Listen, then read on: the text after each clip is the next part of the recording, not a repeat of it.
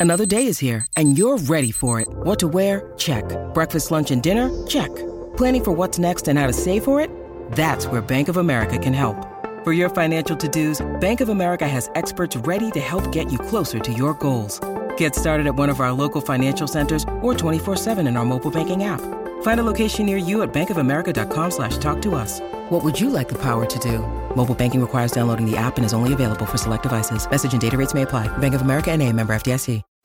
You want the upper hand in your fantasy football leagues? Then you've come to the right place. To the right place. You're listening to the Upper Hand Fantasy Podcast. Now, here's your host, Faraz Siddiqi and Zach Rizzuto.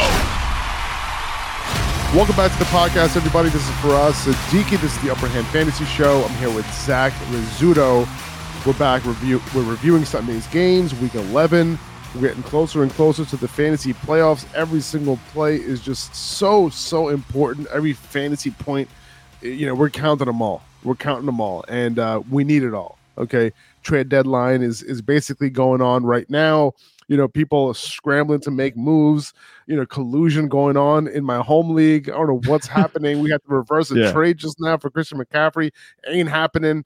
Uh, you know, when Faraz is the commissioner, listen, I, I'm gonna, I'm, I, I gotta, I gotta make sure things, you know, I gotta put my foot down sometimes. You know what I'm saying? And I know Richard, you're listening to this because you listen to the show. Uh, you're not gonna pull any fast ones on me. Okay, just let As me you know- see- let you know right now. As you see the notification come up, we there- there's a new trade completed in that league. it just came up right now. oh, really? so Okay, can le- see what okay. Let's check it. Let's check it. Let's check it. Let's Yeah. check it. So, Ready? so Um, somebody said better. I guess it's definitely not better. uh, very. Is it a similar trade? Uh, Okay. Oh, okay. I, I'm okay, with that. Dobbs, Jeudy, Okay. and Etienne. Etienne. That's not for that bad. McCaffrey. For McCaffrey, uh, Dobbs. This is a super flex league, so Mm-hmm. this is better for sure. Uh, Dobbs did go into the injury tent. Is he okay? Yeah, he's back. He's back on the field. He's back in the game. Okay. Right. All right. We are Gucci. That's what I'm putting into the chat. Great. Cool. That's how it happens. But I am upset that he has McCaffrey because he has a good team already. Eh, But you did beat him. so there you go. I did. There you go. I did, but that was just because I had Tank Dell, and we'll talk about this is how you do it, guys. A trade, a trade came, a trade, you know, went through in our league. We have no vetoes. I don't have any vetoes in any league. If there is vetoes in the league where like like league mates can vote on a veto and then like not let a trade go through, like I will not join that league because I just don't like how I, I most trades get vetoed because people are jealous that they didn't make a better trade or they don't Right. that they're jealous that they're not part of that trade. So to avoid that, I just let all trades go through. But at commissioner's discretion, right? If there's collusion, They're subject to review. exactly, you have to reverse it. You have to be able to reverse it. Um, and that's that's kind of where we're at. And now we reversed it, and then the trade just went through again, but with a much much better, uh, you know, a, a much better outcome here, where he, they actually had to give up some legit assets. So Sorry, Um, I, I just it- slipped. like- I like- didn't finish your sentence for you. By the like I way- usually do. by the way, what would you know? I'm not saying that like I would have made this deal, but it, it doesn't really matter, right? As, as long as it's not collusion and there's like one side is like ridiculously lopsided over the other. Okay. Anyway, moving on. I'm sure you guys care so much about my home league. Uh, philosophy. anyway, It's a philosophy thing. As a commissioner, you know, you have to preach a little bit sometimes. You know, Sometimes you, you can impart that knowledge. one thousand percent, hundred percent. All right. So um, so yeah, getting back to you know your leagues, guys. Uh, we, we're gonna review what happened today. Uh, we, we have so much to talk about. Few injuries to to hit on. What to expect moving forward for a lot of these guys, and, and I think we could just go ahead and get started. Um, let's start with Jaylen Warren. This was in one of the early games. He had another big game despite Najee Harris out snapping him uh, in this one. But you know, Warren, you know, obviously has made his case as to why he's the best running back in Pittsburgh, and he's made his case for a little while now. But he's gone over 100 yards from scrimmage in three straight games. He's averaging 14.3 touches over this three game stretch, so like not enough for him to like sustain that production.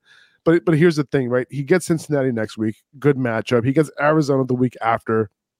You know, New England, okay, but Indy, Cincinnati, Seattle, like the schedule for running backs, pretty good overall, right? Now, they this team cannot depend on the pass game right now, right? So he's proving, and like if they do depend on the passing game, it's like to the running backs. They're just throwing it to the flat on in on every play. Yeah. Right. So, you know, he's proving that he's playable as maybe you know more maybe more than a flex play moving forward because they're using him just enough, and he's like being extremely efficient with the touches that he's getting.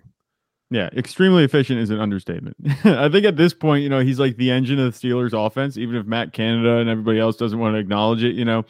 The whole It's like a it's like a it's like a, the engine of like a locomotive. You know what Yeah. I'm saying? Does that make sense? Like it's like I- the I think- engine is like really strong, but then like the rest of it, the car or the the rest mm. of the vehicle is like absolutely terrible. heavy as shit and just a complete load to be carried. Right. Like that's I think that's a perfect analogy actually when you when you bring that up. That's actually 100% true. You know, like maybe Matt Canada doesn't realize that he's the engine. I can't really put it past him at this point because the offense has just been abysmal, but Warren is the bright spot. You know, like you mentioned, he looks like a really strong flex play. You might even be able to get away with him as your RB2 in certain weeks. This was a tough matchup against the Browns. And he delivered. You know, the limited workload, it hasn't really kept him from turning in passable weekly performances the whole season. You know this what this workload that he got like nine carries and a couple uh, passes in passing game that's nothing new. It hasn't kept him from being serviceable you know it was no different today.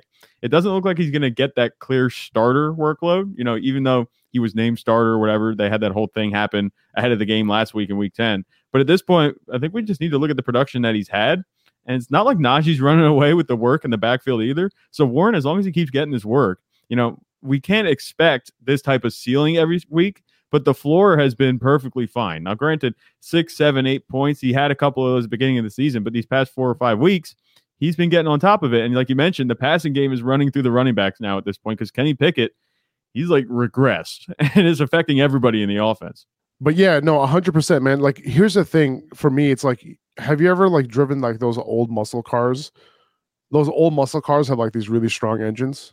And then Yeah. like, but if you want to turn, if you want to make it like a turn, like it takes it's such a wide angle, and you have to like turn the steering wheel like crazy Yeah, and like know what you're saying. get this crazy No angle to make steering. a turn. It- Yep. Yeah, no power steering. There you go. Eh, you know that's that's what it feels like. So I'm going to continue with that analogy, even though it was over five minutes ago. Um, so you know, just along with that comes the extremely disappointing games from Diontae Johnson. Right after very solid three game stretch after he came back from IR, Pickett has just been absolutely brutal. Right, it, it, uh, un, you know, unfortunately. Diontae, he has to overcome this offense, right? And it's going to be really, really tough at times. This is one of those tough times, right? But Yeah. I, I'm not panicking. Okay. Like it was obviously a tough matchup for Diontae against the Browns. Like I personally thought that he would be able to overcome it potentially. Like maybe, you know, I was a little bit too optimistic with Diontae Johnson this week, but I think moving forward, he should be fine. Like, don't look at this matchup and like, all right, man, I just got to bench Diontae moving forward. I don't think this is that type of situation. Um, I think he's going to get the ball, like you know, moving forward. Um, but this was just this was just a rough one overall. Yeah, not a lot of receivers are going to be capable of overcoming the type of performance that Kenny Pickett had today. like it was bad. Like there's Kenny Pickett playing normally, but there was no fourth quarter resurgence like we saw these past couple weeks. Everyone's like, "Oh, Kenny Pickett's a fourth quarter quar- quarterback." You know, he comes in the first three quarters, he's terrible. The fourth quarter, he turns things on. You know, that was making Diontae Johnson relevant. That kind of thing. None of that today. Remember on Friday how we were talking about all these really talented wide receivers being forced to play with backup quarterbacks, and we they were just watching their fantasy ceilings go down the toilet. That's what's happening with Diontae Johnson, but this quarterback just happens to be the starter. That's Kenny Pickett. It's just like terrible.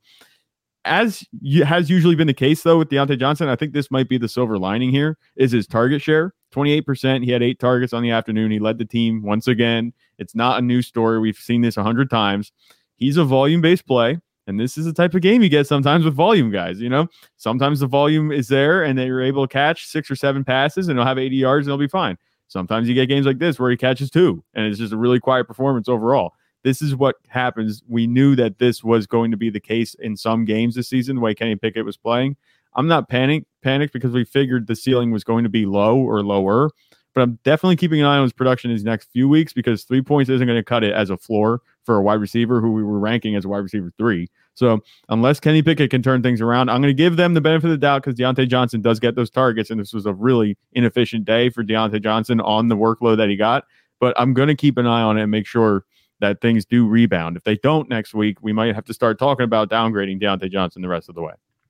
Yeah, no, I, I, I totally hear that, man. Um, and on the other side of the ball, you know, Jerome Ford's role took a little bit of a step back, but also took a step forward at the same time. Like, you know, he was the clear goal line back in this game, like a role that I was looking for him to get that he didn't have before this game, right? He and he ended up scoring. But Kareem Hunt also closed the gap otherwise. Ford only played four more snaps than Hunt in this game. It was really more of a 50 50 split in this one outside of the goal line role uh, and outside of passing downs. Uh, but Hunt took some of the two minute work away. Uh, now, you know, you can still start Ford as like a low end RB2 if he continues to have that goal line role.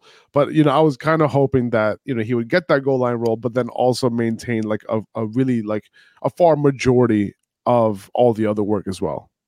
Yeah, he hasn't been able to complete that trifecta, you know, where you have the yeah. two minute work, early down, and then a goal line role. Like, if we could just get that for Jerome Ford, that would be great. And we were calling for it last week. We are like, man, if only Jerome Ford could get that goal line touchdown, that would put him over the top. And he would be that type of, uh, he'd be a potentially low RB1 the rest of the way. Yeah. So he gets that this week, but now he's missing the two minute role. It's like, come on. Like, we can't get it all in one. You take one away, but you add another. It's always just going to be one of those situations where one part of the puzzle is missing, and it's going to keep him having the ceiling. He had the exact same fantasy point output as last week, this week. So that's also just like weird coincidence, but it's really just indicative of the type of season that he's having. The workload just hasn't been put together for him to have that ceiling that we want him to. But Kareem Hunt pulls even in overall touches. You know, that just feels like a typical Jerome Ford game now, it feels like. You know, it doesn't look like Hunt's going anywhere in the offense as long as he's healthy. That's going to limit Ford the rest of the way. He's a low end RB2, like you mentioned. And upside's going to be limited by the Browns offense just not operating all that smoothly. You know, they won the game today, sure, but DTR still didn't do anything to reassure me that Cleveland's offense is going to be good enough to give Ford any kind of ceiling over what he's getting right now. You know, we thought we, we've seen the talent with Ford. We know that he's talented, but the way that the offense has been running doesn't tell me that he's going to be able to have a high touchdown ceiling. He's not going to be able to depend on touchdowns. There could be games where he has a low floor as well. And for that reason, I'm out on him as really the potential RB1 that we were talking about him being if he could get that work. It looks like the stars just aren't going to align at this point. Yeah, you know, like 12 carries for each of these guys. Like I was hoping that, you know, the share could be something like if they're going to get 24 carries between them, uh, well, Pierre Strong also had a carry. So 25 running back carries all together in this game. Like I would hope that like, you know, Ford can get like 18 of those carries. You know what I'm saying? And like yeah with the two minute work potentially with the goal line, and then he gets a couple catches and then the goal line role. Like that, that's amazing. But is it know, too much to ask? Like I, I don't think it is. I don't think it is, man. Like stop giving Kareem Hunt touches. Uh, but by the way, David Njoku had 15 targets in this game from Dorian Thompson Robinson. That's a 35% target share. Good for Njoku moving forward. Uh, Amari Cooper had only one more target than Elijah Moore, 19% and 18% target share for those two, respectively. Not going to get it done. Okay. He, he I think Amari Cooper is going to have to be very much more involved moving forward if we're going to depend on him for fantasy. Okay. Yeah. Um, it, it's it's not not good. It's not great. Now we've had a few injuries to running backs this week. Aaron Jones suffered a knee injury. It looked pretty bad as if he was as you know as he was getting carted off. But he talked to a reporter in the locker room. He said that he caught a break, like he thought it was a potential ACL because he was in so much pain, but it might not be. Uh, MCL sprain is a possibility here. He could miss some games. Uh, Matt LaFleur said he doesn't think it's a long term injury. Uh, so, you know, in the meantime, AJ Dillon will carry most of the load. He gets Detroit, Kansas City the next two weeks. Not ideal, to be honest. Um, low end RB2, like at best, uh, you know, probably not even that. He's most likely going to be outside my top 24. He's got this opportunity before this year he has not come through. And then on top of that, he has like tough matchups, especially next week. Yeah. So not like not excited, not super excited if I had AJ Dillon or anything like that over the next two. yeah, no one's like jumping for joy, like, yes, we have a handcuff. He's gonna be mm-hmm. this producer for us the rest of the way. It's like, no, it's not the case. I'm definitely not starting Dillon as a low RB2 these next few weeks. Like, like you mentioned, that's probably the tip top of his ceiling that we've based on what we've seen so far you know, at least if I have to start him, I'm not expecting that kind of production. So don't go and plug AJ Dillon in your lineup and think, all right, I got myself a solid RB2 or even a low RB2. Don't kid yourself. We know what we have with AJ Dillon. You know, you mentioned those matchups. Those are two very high quality defenses. Dillon's coming off a yet another fresh two yard per carry performance against the Chargers in relief of Jones. I do think Jones is going to miss some time. you know, um, I'm not a doctor, by the way, but uh, not a long term injury would imply, like you said, that he might not have one of those major injuries like an ACL, but an MCL injury is still going to be a couple weeks at least, I feel like. So that's yeah. not ideal for teams looking to make a playoff push if they're counting on Jones to be there for that. I don't want to rely on him and think, okay, maybe he'll be back in a week or two. You don't want to get hung up on that. AJ Dillon at the same time isn't somebody that you're just going to be able to put into your lineup and expect him to produce, you know, these next two weeks, especially if you're trying to make a playoff push. He is a last resort if you have nobody else to put in. Yeah, Kenneth Walker also got hurt early in this game with an oblique injury, potentially a similar injury that Christian McCaffrey had about a month ago when we thought he'd miss, but he actually didn't miss any games. Um, but, you know, Kenneth Walker's had a little bit of a history with core injuries. It's possible he misses time. Pete Carroll, well, they also play on Thursday night, right? On Thanksgiving. Uh, but Pete, Car- Pete Carroll called it a legit core injury. Not sure what that means, but if he does miss time, Zach Charbonnet obviously gets a big increase in work. He he was already the passing down back. He was already working in on early downs a bit. So I can see him being an RB2 next week. Seahawks play the 49ers on Thanksgiving. Not the best matchup. The Cowboys the following Thursday night. Not the best matchup, but is doable. And then the 49ers once again. Uh, I still think Charbonnet will be startable because of the fact that he'll likely play a big role in all situations, right? He ended up seeing 94% of the team's remaining running back carries in this game, 86% of the team's remaining running back receptions. He's the guy. Okay, 21 touches in this game. Even in tough matchups, he's a good start because of that role in the receiving game, and that's a role that Kenneth Walker didn't have. So Charbonnet, because of all that, Charbonnet is going to be safe in any type of game script, if that makes sense. Yeah, that's 100% the way I'm viewing it. You know, that receiving role is what's been keeping him afloat in fantasy while Walker's been in. You know, that's what's made him relevant besides, you know, just being a handcuff at this point because he had a little bit of receiving upside. But now you add that rushing work on top. If Kenneth Walker would miss, that can make things really interesting. You know, I don't want to get ahead of myself here, calling him a solid RB2 in that scenario where Kenneth Walker's out and he's going to get the workload. You know, the Seahawks offense hasn't looked fantastic these past few weeks, but he'd definitely be an intriguing start for me if I had him. Like, given the choice between him and a guy like Alexander Mattison, you know, would I rather start Charbonnet? I, I think absolutely. In theory, we could call him an RB2. So we lump him into that bucket, RB2s. I think if we just went player for player and compare Charbonnet and that potential role you just outlined for next week against other so called RB2s, you know, guys in that same range, we'd probably lean Charbonnet over a lot of them. Like, what, what do you think? Because the workload, the potential workload here that he's looking at, if Walker would miss some time, could make him a solid RB2 or a high RB2, especially if the Seahawks can be competitive in these games. Now it's the 49ers, I know, and they've been blowing teams out recently again. They're back to their ways, and they have the Cowboys on Thursday night. But I think that that matchup against Dallas isn't that bad because the Panthers were getting it done today against the Cowboys. Their run defense has been suspect this whole season, and they've been able to mask that pretty much by going up pretty early in games. I, I think that the schedule isn't as bad as it looks right now, and Charbonnet's role could make him – you know, one of the sneakier good plays these next couple next couple weeks if Walker would miss. Yeah. Now, that being said, players usually don't miss that much time with an oblique injury. Okay, so if I had to guess, I would guess that Kenneth Walker misses this week on Thursday night because they only have a couple couple days before that game, and then he's back for the Cowboys game. That would be my guess based on history of oblique injuries for players in general. Um, most of the time, players miss zero games but usually they have to they have a whole week. Um, just like Christian McCaffrey was able to come back and play.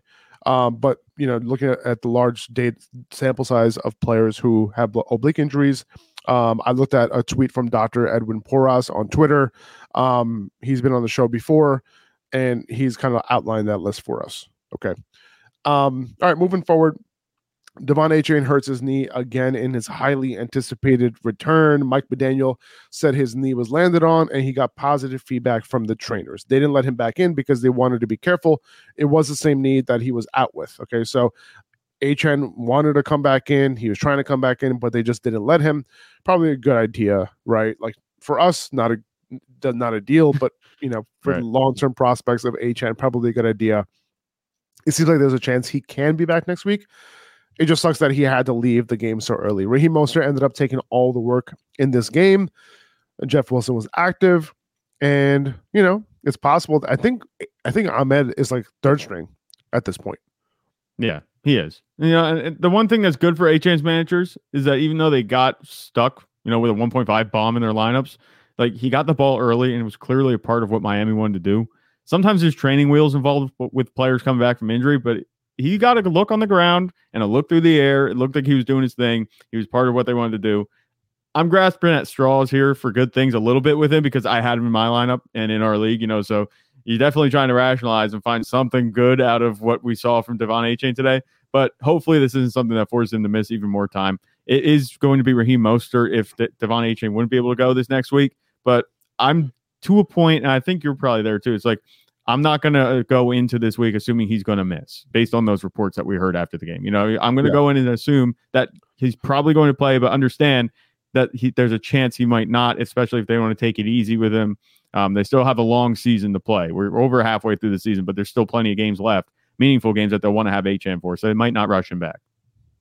Yeah, for sure. And and you know, and the reason why I mentioned um uh, Salvon Ahmed is because he got three carries in this game and Jeff Wilson was inactive. Okay, Mostert got 22 carries in this game, and it's good because he seems healthy enough because you know the workload would have been split between him and Ahmed you know, if Mostert wasn't 100%, because keep in mind that Mostert had a bunch of limited practice practices this past week.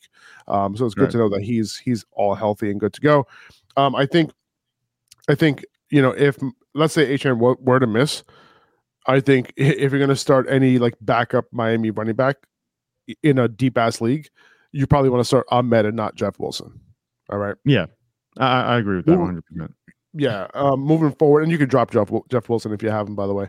Um, moving forward.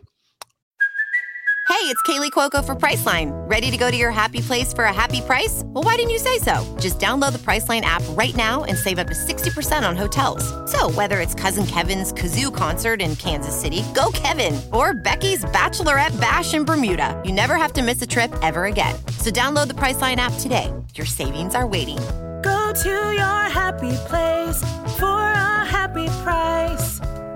Go to your happy price, Priceline. Marquise Brown, another terrible game. Only two catches for 18 yards on five targets. Both Greg Dortch and Trey McBride out targeted him. To be fair to Hollywood, this wasn't the best matchup on the perimeter. A similar situation with Diontae Johnson. But we talked about Rondale Moore having the best matchup out of the slot. He ended up scoring a long touchdown very early listen, I'm not quitting on Hollywood Brown. Okay, it, it, it really sucks that he didn't come through. The Rams aren't the best matchup in the world next week either.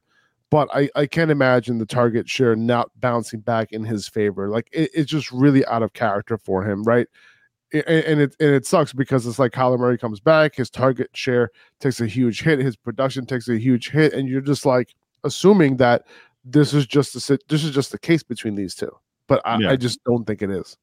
It's like, what is going on? Like, you, he was supposed to come back. Kyler Murray was supposed to come back and make Marquise Brown that wide receiver one that we were talking about. You know, I hate to lean on what we've seen between Kyler Murray and Marquise Brown from 2022 again for another whole week after another down performance from Hollywood, but like, that's what I'm going to do. And I think you're going to do it too because there's too much of a sample size there for us to say that this is something that's going to continue the rest of the way. You know, Kyler Murray's looked like Kyler Murray. Like, we know he's the Kyler Murray we know him to be. That's good news. It's just weird that these guys, first Rondale Moore, now Greg Dortch, are suddenly out targeting Marquise Brown. That shouldn't be happening. Like it's actually hurting Hollywood at this point. But again, I'm not worried about him yet. You know, I wouldn't say I'm not concerned. you know, it's a pain. Like I'm not gonna say that there isn't a part of me that's like, okay, what's going on? Why are these other guys getting more targets? Like it should be Marquise Brown, but I'm not panicking. You know, I'm not to a point where it's like, okay, this isn't going to correct itself. There's still plenty of time for it to correct itself. I'm still starting him again next week if I have him, but I'm going to temper expectations a bit moving forward. You know, I think that's going to be key. There hasn't been anything substantial from a utiliza- utilization standpoint this season to lean on with Brown through two games with Murray. And it's hard to say he can beat the wide receiver three allegations at this point because he hasn't been anything more than that. And he had two quiet weeks in a row. I think this is one of those situations where we talk about regression to the mean. We know the type of player that Hollywood is. We know the connection that Kyler Murray and him have that should start to pop up as we move forward. It's only his second game back. We'll see how things go. Maybe this will just take a couple couple more weeks to correct. But I'm expecting by the end of the season, at the very least, I'd say at the end of the fantasy regular season, to be at the point where Marquise Brown is back in that wide receiver two conversation. You know, it sucks because, and I, and I hate to be like this Marquise Brown apologist, right? Uh, That's what we're doing. Like, I know, I know, we are doing that. Like, there's no lie, there's no lie. Like going into week uh 10, right? That was the first game back with Kyler Murray. He was going up against an Atlanta secondary. There were 20, they were they ranked uh 25th best in terms of uh, fantasy points given up to perimeter wide receivers, right? So tough matchup. And then this past week against Houston, tw- they ranked 27th best uh, against perimeter wide receivers, right? 28th over the last four weeks. So not the best matchups in the world. Okay. Now, right. who is he going up against next week? The Rams. Let's see. Uh, not the best. Okay. Uh, 28th uh, among you know, perimeter wide receivers, but 10th most over the last four weeks coming into this week. So yeah, it, it hasn't, it got, it got a little bit better, but you know, it's one of those things where, you know, you just kind of hope, you kind of hope that these guys could, you know, overcome these tough matchups with some targets, you know? Yeah. But look at the schedule after that Pittsburgh, then he has his bye, but then you got San Francisco, Chicago, Philadelphia. That's going to be fine. And those other games that he had, he's, those are great. Yeah, they're really great matchups. Except, except the bye.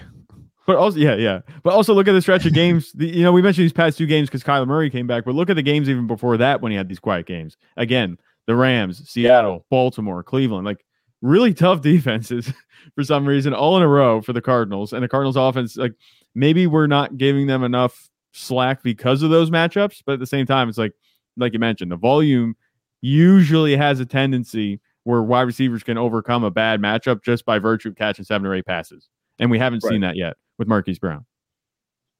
By the way, uh, Trey McBride ran a route on 100% of Kyler Murray's dropbacks. Like you don't see that often, but you know, it's what you want to see for sure. Um, Tank yeah. Dell. Wow. Woo. Eight catches yeah. on 10 targets for 149 yards and a touchdown. What a run he's on right now. Three straight games of 10 plus targets. This kid is good, man third straight 100 yard game this year with a touchdown. He has a great matchup next week as well against Jacksonville. Nico Collins was back in this game. He had 11 targets himself. That led the team, uh, but one less catch than Tank. But Tank was the one with the huge plays. CJ Stroud, you know, had some bad interceptions in this game, but it didn't matter. Like he was just slinging it. He didn't care. Um, the entire offense, like this is this is an offense you want to target, man. Like just overall yeah. in general.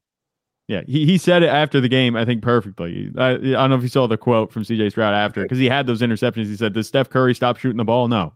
It's like, of course he's going to keep throwing it. You know, that's perfectly fine it. for me. That's like a perfect fantasy football comment. That's poster board material, like for fantasy managers. Like, you're just going to keep throwing yep. the ball good. That's all we're asking you to do. And the thing that's really encouraging for me with Tank Dell is that he had those, that high target share again with Nico Collins back. You know, these guys that are demanding targets. He did it last week with Noah Brown. Now with Nico Collins, like he can exist with other receivers. And I think it also goes back to CJ Stroud, too, throwing the ball a bunch of times, the way that he's elevated the offense.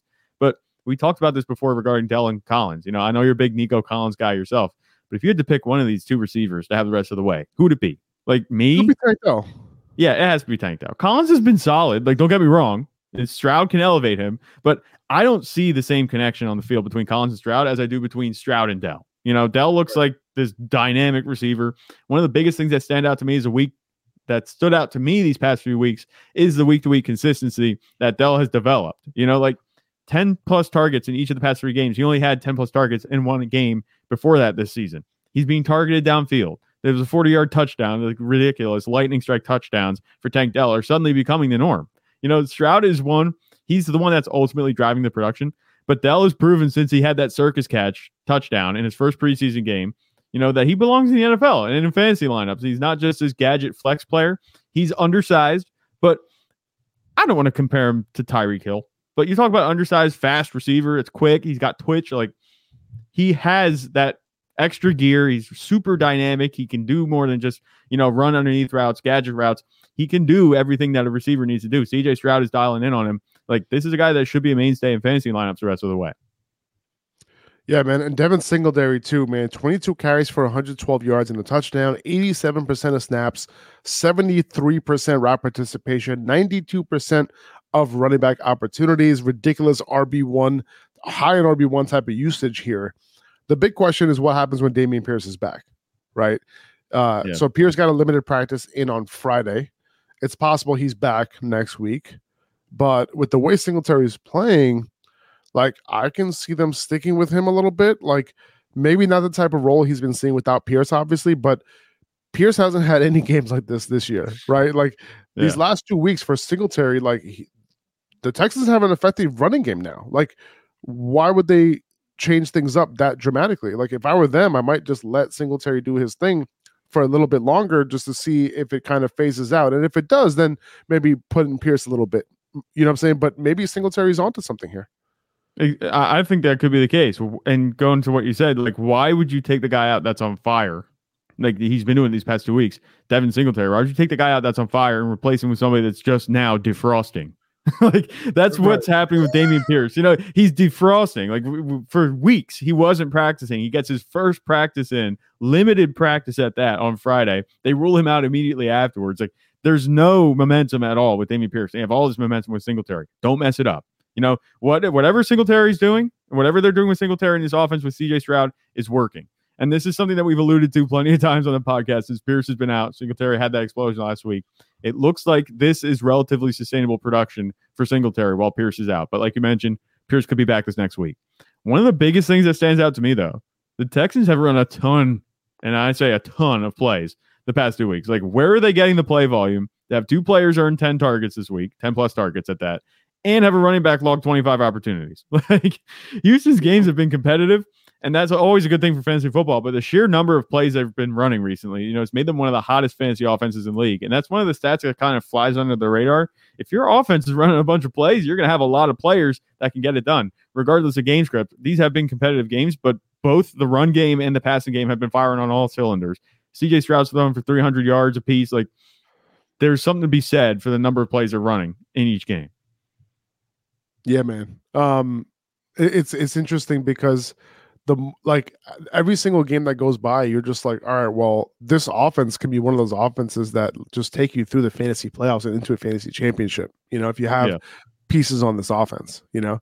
So we'll see what they do in this backfield, you know. And by the way, I just want to say that uh, our analogies have been on fire so far in this show.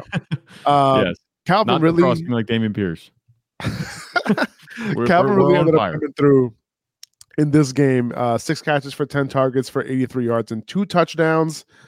Yep, I'm talking about Calvin Ridley here. Okay, and we talked about it. We talked about it on the wide receiver episode. Okay, I mentioned and I talked about I talked about it last Sunday too. uh, You know, in on this show, don't get frustrated with Ridley. Okay, and and well, no, no, uh, I'll say this: you can get frustrated, but don't make that frustration be the reason why you throw him on your bench. Okay, he had the better matchup than Christian Kirk, and and I trusted Kirk more, so I was playing Kirk over Ridley, no doubt about it. But it doesn't mean that Ridley needs to go on the bench. How many teams did you really have Kirk over Ridley anyway? Like, or did you have both these guys on on the same roster? You didn't. Okay, so Right. Ridley, he did have the better matchup. He ended up coming through. Okay, now with that being said, I don't love him next week against Houston.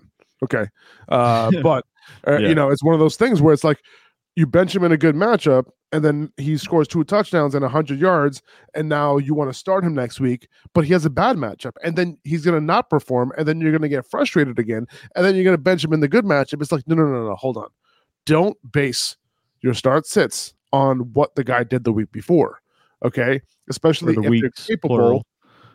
Yeah, sure, but but Yeah. it, it wasn't it with him. uh, Was it weeks? Like, was it even? I don't even know. Like, let- let's, let's, I'm gonna take a quick.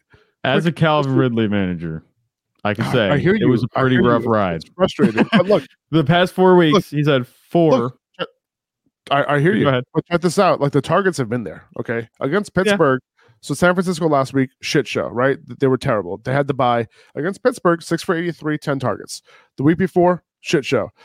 Tough matchup against New Orleans, though. Against Indy, four for 30. Terrible. But he still had the eight targets, high target share. And then Buffalo, seven for 122. So it's like the games are going to be there, you know, and you got to kind of have to pick your spots, you know. And and San Francisco last week was one of those spots that, you know, you kind of liked. I liked personally.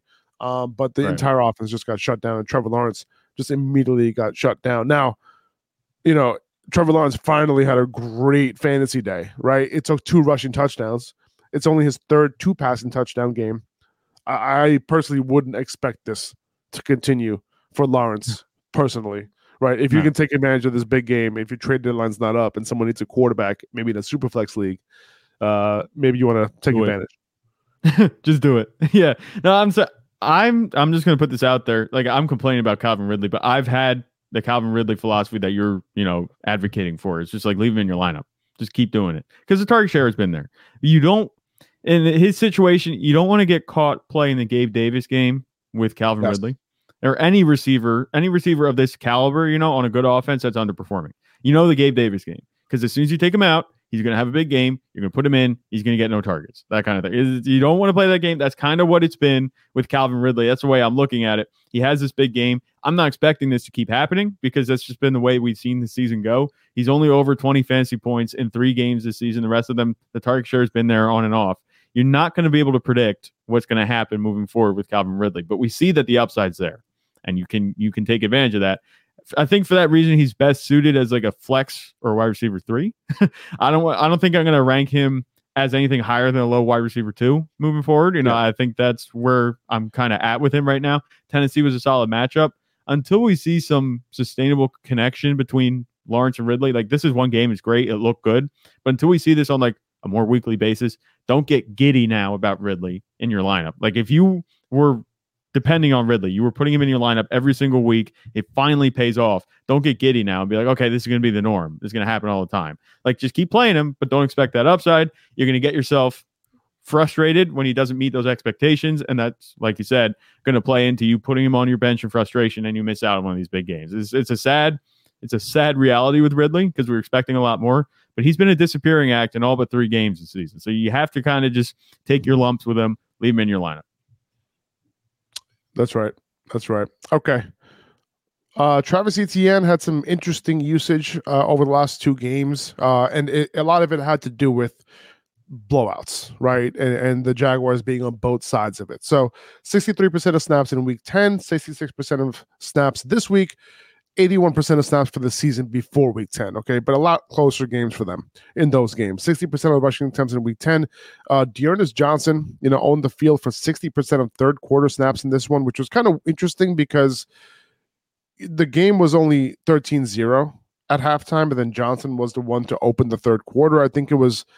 I, I think it was one of those situations where, and we kind of seen this a little bit this year, where, and we've seen it with the Ravens, right? When they're up and they realize at halftime that, hey, we're going to be running the ball a lot in the second half, most likely. So let's start getting our running back, other running backs involved so we don't overwork our main running back. And I think that's what happened in this game. So I think it was one of those situations, right? They wanted the ball to be spread around a little bit in the second half, and, and they made the right call because they ended up blowing out, you know, their opponent here. So, you know, Yeah. and, and I, I will say so. I, so I'm not necessarily concerned here for him. Okay. If you Right. look at the snaps on paper, though, you're like, uh, like this doesn't seem great. You're you're, you're thinking of a Kenneth Walker type of situation, right? But even in that situation, you shouldn't have been concerned because in week 10 it bounced back, right? This is obviously not talking about, you know, that's besides the fact that he suffered an injury in this game. But one thing to note uh, that Tank Bigsby doesn't seem to be the clear handcuff that he was uh, before these last two games. Like, I think I'd rather roster D'Ernest Johnson at this point because he has been the one getting more of the work as the RB2 than Bigsby.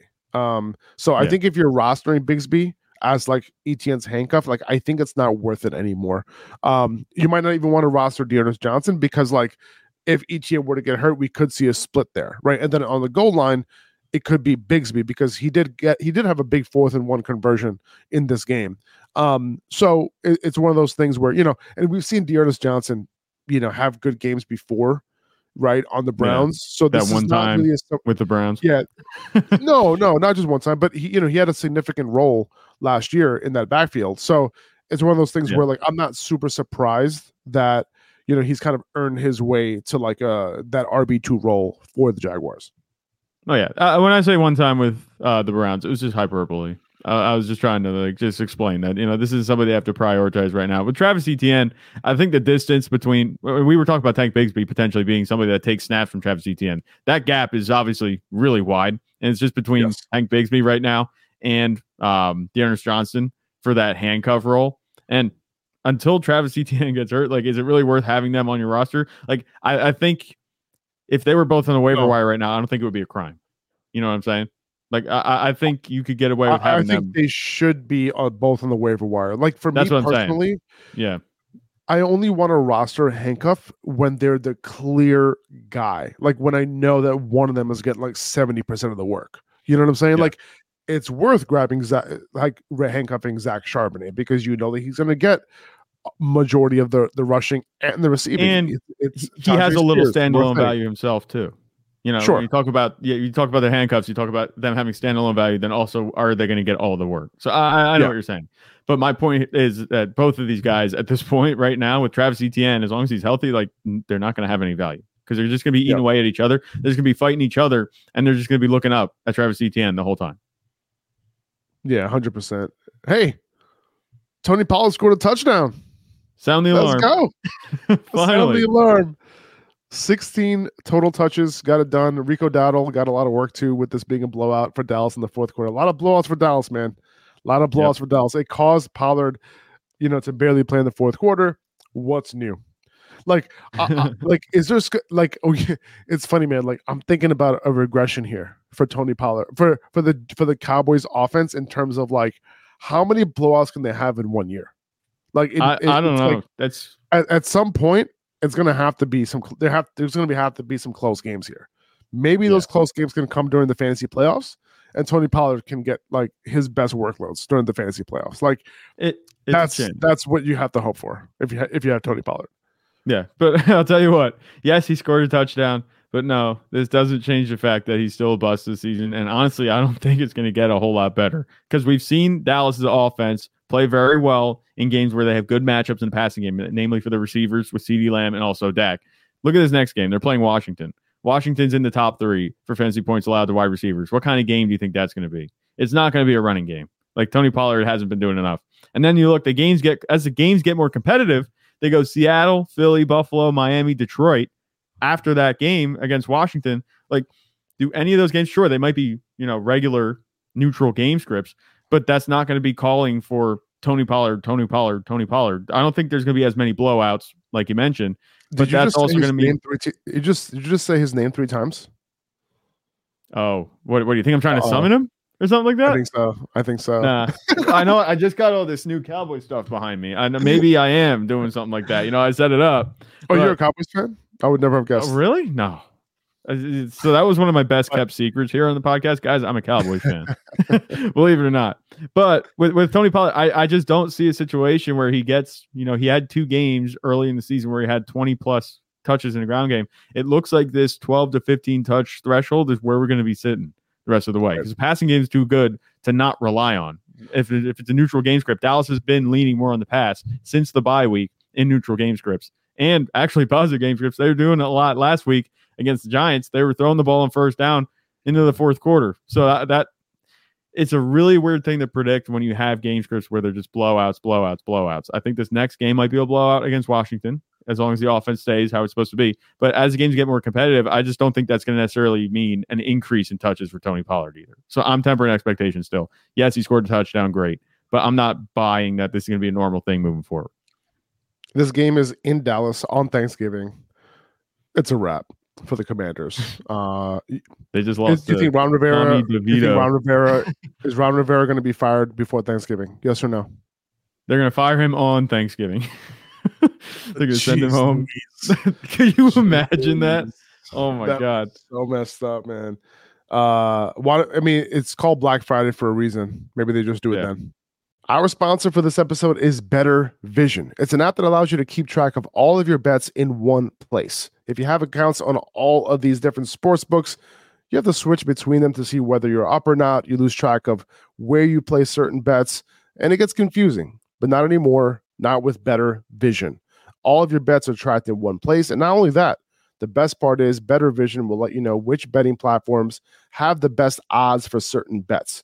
All right. So if you like a play, normally you would look through all of your apps one by one to see what which one has the best odds. Uh, and then you end up playing on that app. But why not have a side by side comparison all on one screen within one app? And then you just click on the bet that you want to make within BettorVision and you're good to go. Okay, go check it out. It's completely free. Go to bettervision.us or go to the App Store and search BettorVision. That's better with an O. So B E T T O R Vision in the App Store today. Chuba Hubbard and Miles Sanders split work down the middle all the way. It looks like Sanders is working himself back into the rotation. 50 50 in snaps, touches, all that. So it makes both of them less startable, especially with this offense being shit. Uh, Adam Thielen yeah. did end up coming through. We talked about it on Friday to trust him with Frank Reich calling the plays again. He didn't score, but he did come through in PPR leagues, eight for 74 uh, on 11 targets. Um, Jahmyr Gibbs ended up outsnapping David Montgomery again, 58% to 40%. David Montgomery's role has like regressed a bit more to that the traditional Jamaal Williams role we saw last year, except Montgomery is just better and a more efficient runner. Gibbs now yeah. has the role we wanted all along. Now we have a two game sample si- size now out of the bye. Both games pretty similar, you know, about 58% of snaps to, you know, for Gibbs, 48% of snaps for Montgomery in both weeks 10 and 11. 50% of opportunities for each of them this week. But the big difference is that Gibbs is getting most of that work in the receiving game. He caught all six of his targets in this one, 59 yards. And guess what? More usage for Gibbs inside the five yard line, like another touchdown scored this week, right? So, yeah. It's not primarily David Montgomery there anymore. However, he did get his own goal line carry later in the game. So Gibbs is locked in at this point low end RB1 moving forward. He's been scoring like a high end RB1. Okay, his role is more like a low end RB1, but hey, just remember where we were where just remember where we were a few weeks ago, right? The world was falling on Jahmyr yeah. Gibbs, and now my man is looking like a league winner. Okay. Uh Montgomery's role right now is like a touchdown dependent, like low end RB2, high end RB3 at best. But he's going to score touchdowns in games more often than not. So it's like he's going to perform more. He was going to he's going to perform better than what his role would indicate in normal situations. Uh, and like it's hard to just it's hard to not have him in your lineup, right? It's kind of like that Gus Edwards situation. You just don't want to miss out. Yeah, I'm happy with Dave Montgomery if he's in my lineup as an RB two. You know, I'm not worried about that if that's the case because he's super efficient, like you mentioned. He's on an offense that's going to be scoring a lot of touchdowns. It was looking dicey for I'd say 55 of the 60 minutes for Dave Montgomery this week. You know, obviously late in the game, he had that late touchdown to put them up. It was just a weird game for the Lions overall, but everybody en- uh, ended up coming through who's supposed to come through. But with Jahmyr Gibbs, they finally, and it's great. Like we thought, okay, Dave Montgomery's coming back. You know, maybe that was the end of Jahmyr Gibbs as we know it. But since Dave Montgomery came back, they're using him, like you mentioned, in the exact role that we wanted for him, like exact to a T. Like, oh, he's going to get the receiving work. He's going to be efficient in the run game, but if you could get that goal line roll every just once in a while, get a goal line carry here or there, like it's just going to unlock this RB one mm-hmm. upside for him, and that's what we what we've seen the past not only two two weeks but four weeks. He had that role. He was the lead back without David Montgomery. We know who Jahmyr Gibbs is. This is the usage we were screaming for with D'Andre Swift when, when D'Andre Swift was in Detroit. Like now they're finally doing it with Jahmyr Gibbs and it's working for them fantastically. The good news is that they've been winning games. You know, it's not like it's been costing them games using uh, Jahmyr Gibbs anymore. Then they've been using him. You know, what a surprise. But this is exactly what we're looking for. Savor it. I think that still, it's easy to look back at the game log these past four weeks and be like, yeah, this is an RB1. Like, definitely low end RB1. I think high end RB2 is safe at this point, just the way the virtue, by virtue of the way that he's producing, like you mentioned in the receiving game, he's going to have a really solid floor. But when he's scoring touchdowns on top of that receiving floor, he's going to finish inside the top 10 more often than not. And that's exactly what we wanted for Jahmyr Gibbs. It took a couple weeks and things were looking bad at the beginning, but you can trust him now moving forward. Justin Fields came back. He did Justin Fields things 100 yards rushing on 18 carries. That's not Khalil Herbert's numbers. Those are Justin Fields' numbers. And the fact that he had as many design runs as he did, mwah, that's what we want to see. You know what I'm saying? Yeah. And guess what? DJ Moore had a great game once again. Seven catches for 96 yards and that 39 yard touchdown. You know, that's what you want to see. Okay, so DJ Moore is back. We talked about the splits coming into this game with Fields and without. He's back as a high end wide receiver two for me in a solid matchup next week in Minnesota. I had him as a high end wide receiver two coming into this week in my rankings. You know, it does suck that he has the bye in week 14, but he does get Detroit again at home after the bye. So I'm looking at DJ Moore rest of the season. It's looking pretty good because you're looking at the splits between him and Justin, you know, with Justin Fields now.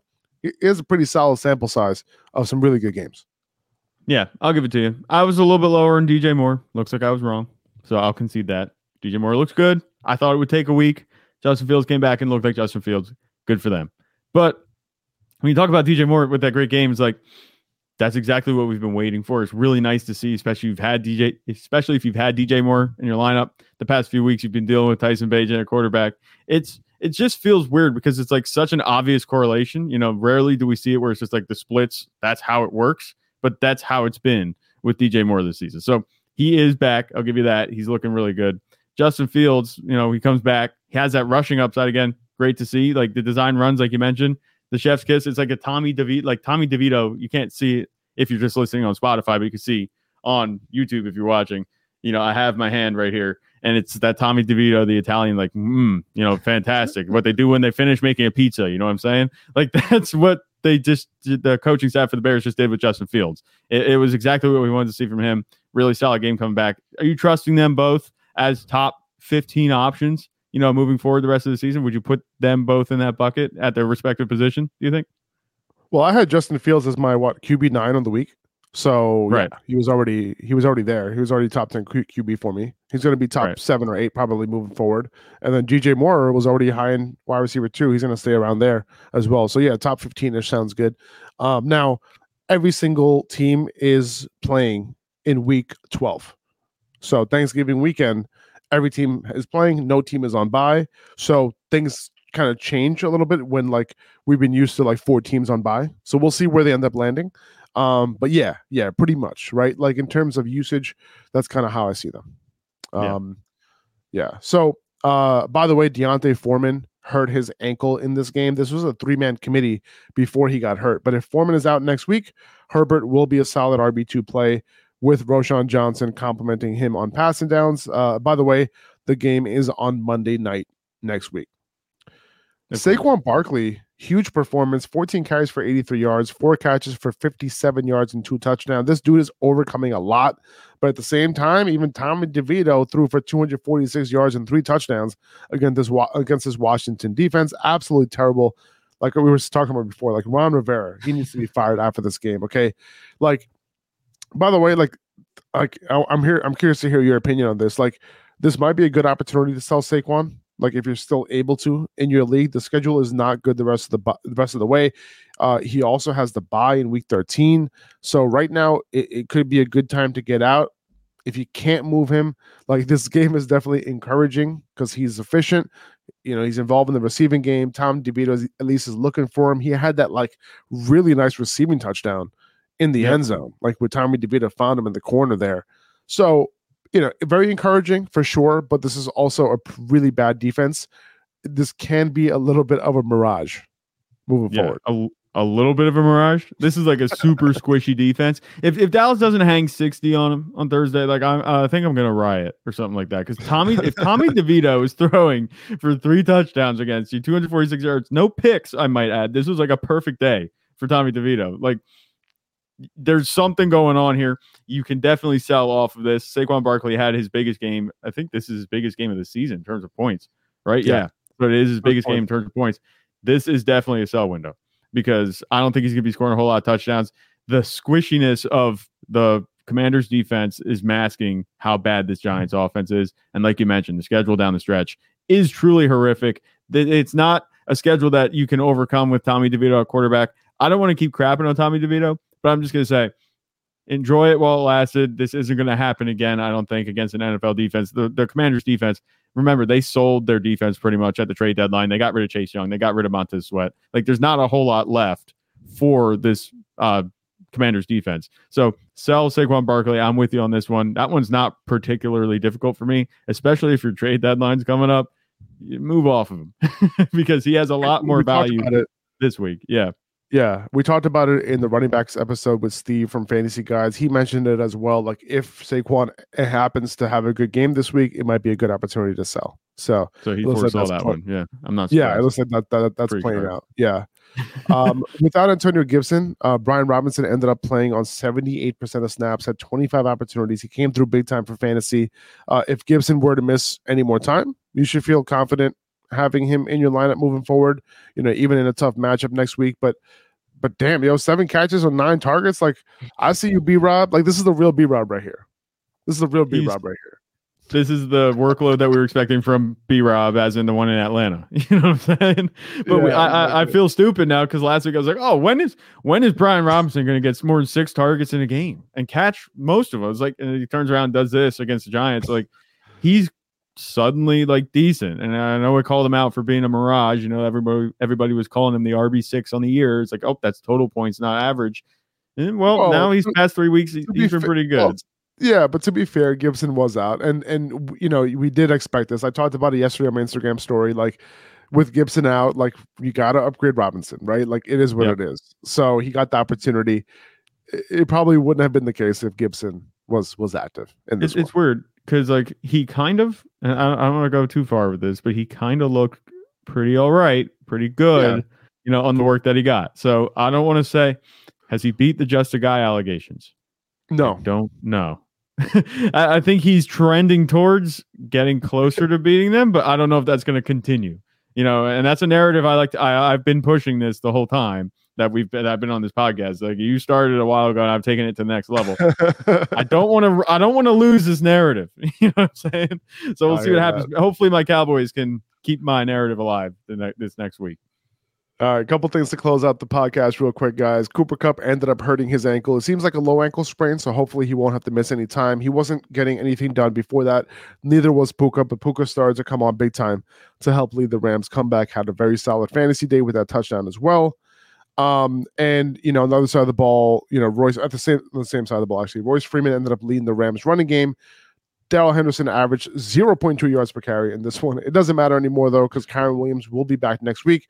We're expecting him to return to his normal RB1 role that he had before he got hurt. Sean McVay did say before the bye that he expects Williams to be back when he is first eligible, which is next week. Okay. Yeah. That's going to close it out for this up. Yeah. Go ahead, Brian. So I Go ahead, say, you can stop making decisions between Darrell Henderson and Royce Freeman. We know it's Yes, been hell it's these over. past couple weeks, but it's it's over. over. It- it- Kyren Williams will be back. It's over. We appreciate you guys. Uh, we'll be back for the waiver wire episode. Uh, and on Wednesday, we're going to be cutting this week short. Okay, Wednesday we're going to be going over all of the positions for for every matchup. Okay, so we'll see you then. Take it easy, guys. Bye bye.